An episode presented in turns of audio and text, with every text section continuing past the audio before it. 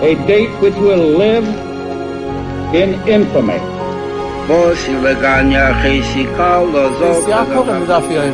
Both of those projects, initiatives, got off the ground because of the Ger Rebbe. The 11 Olympic team members slain in West Germany. The Olympic Games. Zugehört waren Brüder in Amerika. Vertrauten Schabbat, es ist getan. Out of the 24 who were killed were Americans who had come to learn in Hebron. I say one million Jewish children who were made to be cut loose.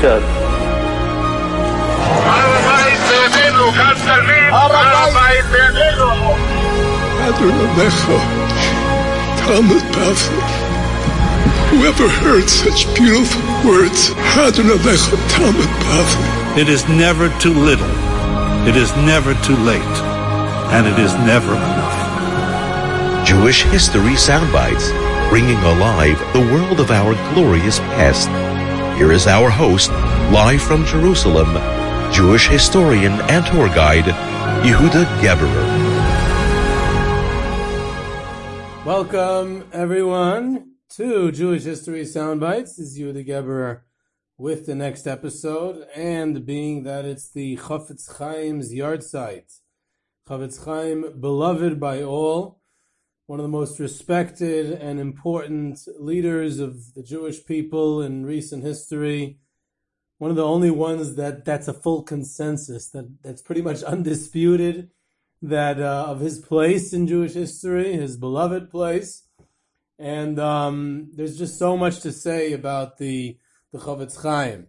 When I go on trips, uh, take groups to Belarus, and when we go to Radin, to where the Chafetz Chaim is buried. So, and generally, what I try to do in, in, in on the trips is speak a little bit on the bus about where we're going, and then continue when we're there, when we're standing at the place and we see it in front of us. So usually I need 5, 10, 15 minutes, even though I definitely have the capabilities of speaking for hours on end, but I also want people to come on my trips. And if I would do that, then no one would show up. So speak for a few minutes and then another few minutes at the place. When it comes to the Radin, I explained to the group, I said, I, I don't want to disturb your resting time on the bus and all that, but there's so much to say about the Chafetz Chaim. And, uh, and it's just impossible to try to cram it in into 10 minutes, into 15 minutes. And therefore, we have to start earlier and you have to devote more time to it. And the Chafetz Chaim is definitely someone like that, that there's so much to say and so much to talk about. But what I want to focus on today is really a little bit on not him himself, but his legacy. It's his yahrzeit. And when people speak about his legacy, they mainly refer to his Sfarim. It's the principal form of his legacy, is the books that he wrote, which he wrote tens of them, but they really mean is his famous ones, such as the Mishnah Brura, the Sefer Chafetz Chaim, Shmiras Haloshin, a couple of other other, fam- other famous ones. Others, they might extend it to his leadership role in the Jewish people. He spearheaded all kinds of campaigns and organizations um, in the Jewish people at the time, the Vada Yeshivas, and his involvement in Jewish education, in the Agudas Yisrael, in uh, in the plight of Soviet Jewry. A lot of these things he pioneered, and um, and and many others, by the way. It's again a big topic. But there's another part of his legacy that's much more personal and much less talked about, and that's his own family. So a little bit of an overview of his family, some very unique individuals, and uh, that will be today's episode. He, his first wife, whose name was Freda, uh, was a already the marriage to his first wife already showed who the Chafetz Chaim was, even at that young age. His Chafetz Chaim was an orphan. His father died when he was very young, and his mother remarried, and his mother remarried a widower, a widower named Shimon. And this Shimon had an older daughter who was this Freda, and he asked that the Chafetz Chaim marry his daughter, who was older than him, and it was it was you know it was his mother's husband's daughter. It's a little uh, interesting. Plus, he was poor. He didn't have a lot of uh, big dowry to give the Chafetz Chaim. The Chafetz Chaim was a superstar, of course, and he could have gotten a, rich shidduch if he wanted. In fact, the Chofetz Chaim's half brother, Reb Aaron HaKohen, who was the grandfather of David Leibowitz, from founder of Chofetz Chaim, was his nephew, his great nephew, and um, so the Chofetz Chaim's older brother um, tried to stop the shidduch, and uh, and the Chaim says Hashgacha Pratis because his his uh, his wagon wheel broke on the way, got stuck in the mud, and by the time he came, they'd already signed the tnoim, and he married this first wife. Now, with this first wife, he had his first wife. Chaim spoke very highly about. First of all, um, she opened a store, like a general store, like a grocery store, where they sold all kinds of things that you need in a shtetl, like brooms and sugar and herring and all kinds of other stuff. And Chofetz Chaim himself worked in the store. Um, and and he but she was the principal one who worked in the store to allow him to learn she was very dedicated to her husband and um, with with his first wife he had four children two boys and two girls his oldest was a boy named Reb Leib. Reb Leib was a, was his father's right hand man in many respects um, a big Talmud Chacham a big Paisik he helped his father write and edit the Mishnah Berurah. There are parts of the Mishnah Berurah that were actually written by him. A lot of it was edited by him. He helped him print it. He helped him sell it. He he literally stood at his side.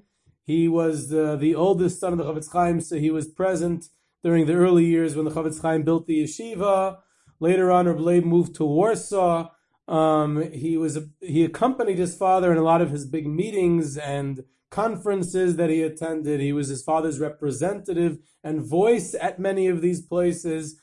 He um, uh, was a, a tremendous, a great person in his own right. In fact, after the Chofetz Chaim died, he was brought back to Radin to try to calm things down a bit. Um, you know, things were happening in the yeshiva, in the town, and some politics.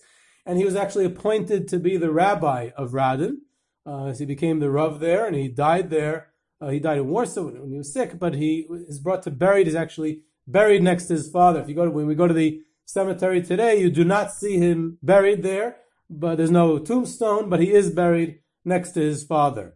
Um, Reb Leib, Reb Leib, um, for a time joined the Mizrahi. He was more on the Zionist side. Left the Mizrahi also. He died before the war, and he he had uh, quite a few children. Many of them were killed by the Nazis, grandchildren. Um, Leib, in his last years, wrote a somewhat something of a biography of his father. He wrote uh, one of the earliest sources. Uh, he wrote like a stories about his father, a biography about his father. Um, so that's a very good and early source. Many of the things that he eyewitnessed himself, he was an eyewitness to himself. Um, had a daughter um, named Freda, named after his mother um, who left the, the way of Yiddishkeit and moved to Eretz Yisrael, but had a very close relationship with her grandfather, Chofetz Chaim. And when she got engaged in Eretz Yisrael to a fellow named Yaakov Gudovich, uh, he, the Chofetz Chaim sent her a letter apologizing that he can't make the red, wedding and wishing her a very warm Mazel Tov, a real Zaidi, beautiful letter to his estranged uh, granddaughter, but uh, but it was his granddaughter, and uh, and it's a beautiful uh, letter to read. And she had a she had a son who was born right after the Chofetz Chaim was nifter, and she is a secular woman in Tel Aviv names her son after her grandfather Chofetz Chaim, Yisrael Meir Gudovich, who's still alive. He's a great grandson of the Chofetz Chaim. He's in his late 80s, and he is Yisrael Meir Gudovich, a secular Jew in Tel Aviv, who was a famous architect in Israel before he retired. And when that big video uh, came out a bunch of years ago Chaim, he was actually interviewed and he spoke about his great grandfather and what his mother told him. It's, fascinating. It was on Israeli TV, and um, I think it's online. You could find it. And he and he spoke about uh, about his great grandfather and Agudas Yisrael, and it's a really uh, interesting uh, interview. And his the Chofetz Chaim's second child was um, second and third were two daughters. One of them was Sarah, um, who was married to perhaps the Chofetz Chaim's most famous uh, uh, son-in-law, Reb Hirsch Levinson. Uh, Reb Hirsch Levinson was a Volozhiner, a huge Talmud Chacham, very dynamic personality, very, um, um, very charismatic, very powerful. He's the one who essentially built up the Radin Yeshiva. He was the administrator. He ran the yeshiva. He ran the acceptance and getting the rebbeim, and um, he built the yeshiva. He was involved in the fundraising. Again, as far as the yeshiva was concerned, he was his father-in-law's right-hand man. So much so that when he died in Snovsk, deep in the Russian exile after World War One in 1920, when they're still in exile because of World War One, the Chofetz Chaim tells his daughter Sarah during the Shiva a, an astounding statement. He says to his daughter Sarah, I miss him more than you do. Uh, that was an incredible statement. And he also was upset at Reb Hirsch. He said that Reb Hirsch was too kind, he was too nice because he had given his winter fur coat to a bacher in the yeshiva who was suffering from typhus during the cold Russian winter out in Snovsk. And he and uh, and because he didn't have a coat, he therefore caught a pneumonia or something himself and died as a result. And the Chofetz Chaim said, we, the, the, the Hirsch had to understand that he is someone that the world can't live without, and he has to be extra careful with his health. He said, we need Reb. We can't live without Reb Hirsch. The Chofetz Chaim was very broken from the loss of Reb Hirsch Levinson. And Reb Hirsch Levinson's children kept the yeshiva going after that. One of his sons, Rabbi Shua Levinson, his son-in-law was Rabbi Eliezer Zev Kaplan, um, who became the mashgiach in the Radin Yeshiva in the interwar period. Rabbi Eliezer Kaplan was the brother of Rabbi Srol Chaim Kaplan, who was the son-in-law of Rabbi Yerucham Levovitz and later Rashiva Beis Medrash Elyon in, in Monsey. He's buried on Har. We see him when we go there. There's a whole Altamira section. And unfortunately, Rabbi Hirsch Levinson's uh, children and grandchildren were all murdered by the Nazis during the war, mainly in Radin itself. There's a we always pass it on the way to Chofetz Chaim's kever. There's a large mass grave, a kever achim, of the Jews of Radin who were killed, the community, the townspeople. In fact, one of the testimonies at the Eichmann trial of Avraham Aviel, who's also still alive, he lived in a tiny little village outside of Radin, and he escaped from the Kever Achim in Radin, and he testified at the Eichmann trial about the killing of the Jews of Radin. Um, and in uh, in uh, about over 2,000 Jews, and among them was Hirsch Levinson's family. Another daughter was Gittel, and she was married to Reb Aaron HaKoyen. Chofetz Chaim had an older half brother named Reb Aaron HaKoyen. Chofetz Chaim had a son-in-law, Reb Aaron HaKoyen, and we'll soon see uh, from his second marriage, he had a son named Aaron HaKoyen. So a lot of Aaron HaKoyens going on in the Chofetz Chaim's family, perhaps because the Chofetz Chaim himself was an Oyhev Shalom, Beroidev Shalom, like the original Aaron HaKoyen, so he had so many Aaron HaKoyens around him. But in any event, this Rabbi Aaron HaKoyen was a tremendous uh, Talmud Chacham. Also, he wrote a Sefer Avodas HaKorbanos, and he uh, helped his father-in-law also with certain fundraising, with selling his Sfarim, um, very close with his father-in-law. Chofetz Chaim, when all of his kids got married, including when Gittel got married, he made a a condition in the Tanaim, when which they wrote when they got engaged, that none of his kids can prevent him from moving to Eretz Yisrael. So he uh, he uh, he wrote that in all of their Tanaim, and interestingly enough, he wrote it in this Gittel Gittel to Rabbi HaKoyen's marriage also. And in the end, the one who moved to Eretz Yisrael was not the Chofetz Chaim, but Rabbi HaKoyen and Gittel moved to Eretz Yisrael in 1926, and therefore most of the children of this Rabbi HaKoyen did survive. Many of them lived in Eretz Yisrael, and others moved to America but their descendants are around. There are some descendants of Reb Leib, the earlier one I mentioned, um, also living in some live in Boston and other places of the world. Um, there are descendants of them too. The Chofetz Chaim had a fourth son, a fourth child from this first marriage, who was Avraham. Avraham died young. He was learning in the Volozhin Yeshiva. Rebbe Lopian said that he remembers this Avraham, and he said er is given at Zweiter Chofetz Chaim. He was a second Chofetz Chaim. He was he was uh, even at a young age. He died when he was 23 years old. It broke the Chofetz Chaim. He was very very uh, broken, heartbroken. He quotes from him in the Biur Halacha and Hilchas Shabbos. He also quotes him in another sefer of his, and he writes about how heartbroken he was when he was killed. It was after the Volozhin fire, and Avram was on his way out of the town after helping for several days with the townspeople and putting out the fire, and he was weakened, he was tired, he was weak, and he was now in the exposed to the cold Russian winter, and he caught, I think, a pneumonia, and he died a few days later, and, uh, at the age of 23. When the Chafetz Chaim's first wife, Freda, gets married, uh, get, dies, excuse me, so shortly afterwards, about a year and a half later, the Chafetz Chaim marries his second wife, named Freda also, Miriam Freda. Funny, the Chafetz Chaim's family is very orderly. Both of his wives are named Freda. He has two boys and two girls from his first marriage, and one boy and one girl from his second marriage. Everything is very organized. The Chafetz Chaim was an organized person. So he marries this, this second wife, Miriam Freda, who is the child of a, a Rav in, in, in Lita, in Lithuania. And she's much younger than him. She's very, very, the, the age disparity is huge. She's younger than the Chafetz Chaim's older children, even.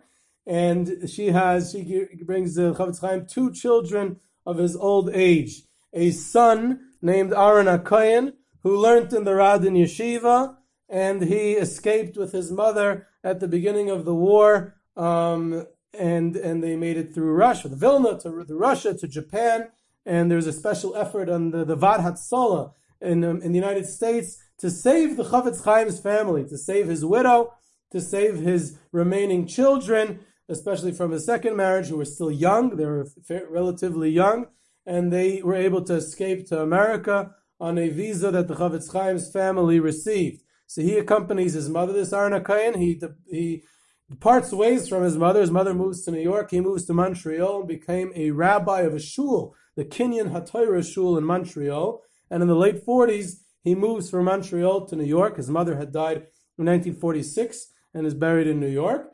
And he he uh, lived in relative obscurity in the last years of his life in Brooklyn.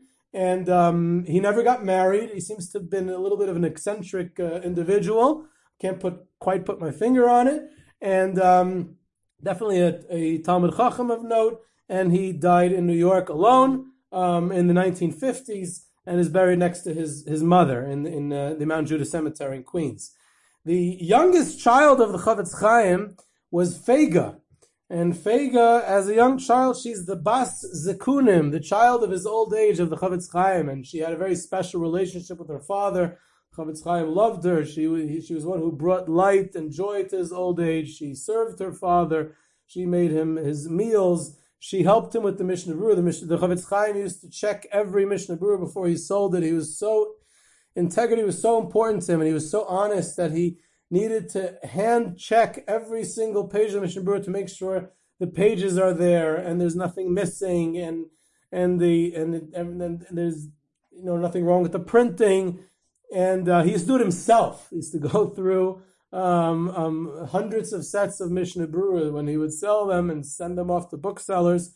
Um, and in his later years, it was very difficult for him. He was sick, and mainly, uh, um, you know, he had to spend most of his time at home, even in, excuse me, in bed in his later years. And his daughter Fega was actually the one who was Magia, who checked the Mishnah Berurahs, and every single um, Mishnah Berurah. If you ever want to know what's the first edition of Mishnah Berurah from the Chafetz Chaim's lifetime, if it says Muge in the front page that it's been checked, then you know it's from the Chafetz Chaim's lifetime. So I was uh, once by um, someone's house in, in Beit Vegan, an elderly woman who I was interviewing, and she showed me her late husband's um, uh, Mishnah Berurah set. Uh, he he had been a student in the Kletzk Yeshiva before the war, and by Reb Aaron Kotler, and in the post-war, he had studied together. He was the chavrusa with Mendel Zaks, this uh, the husband of this Fega, and he had given him as a present a set of Mishnah Berurah with a muge. So she shows me the muge that's in the Mishnah Berurah that it was written, and she said perhaps it was written by the Chafetz Chaim himself. I said it might have been written either by the Chafetz Chaim or it was written by Fega, the daughter of the Chafetz Chaim.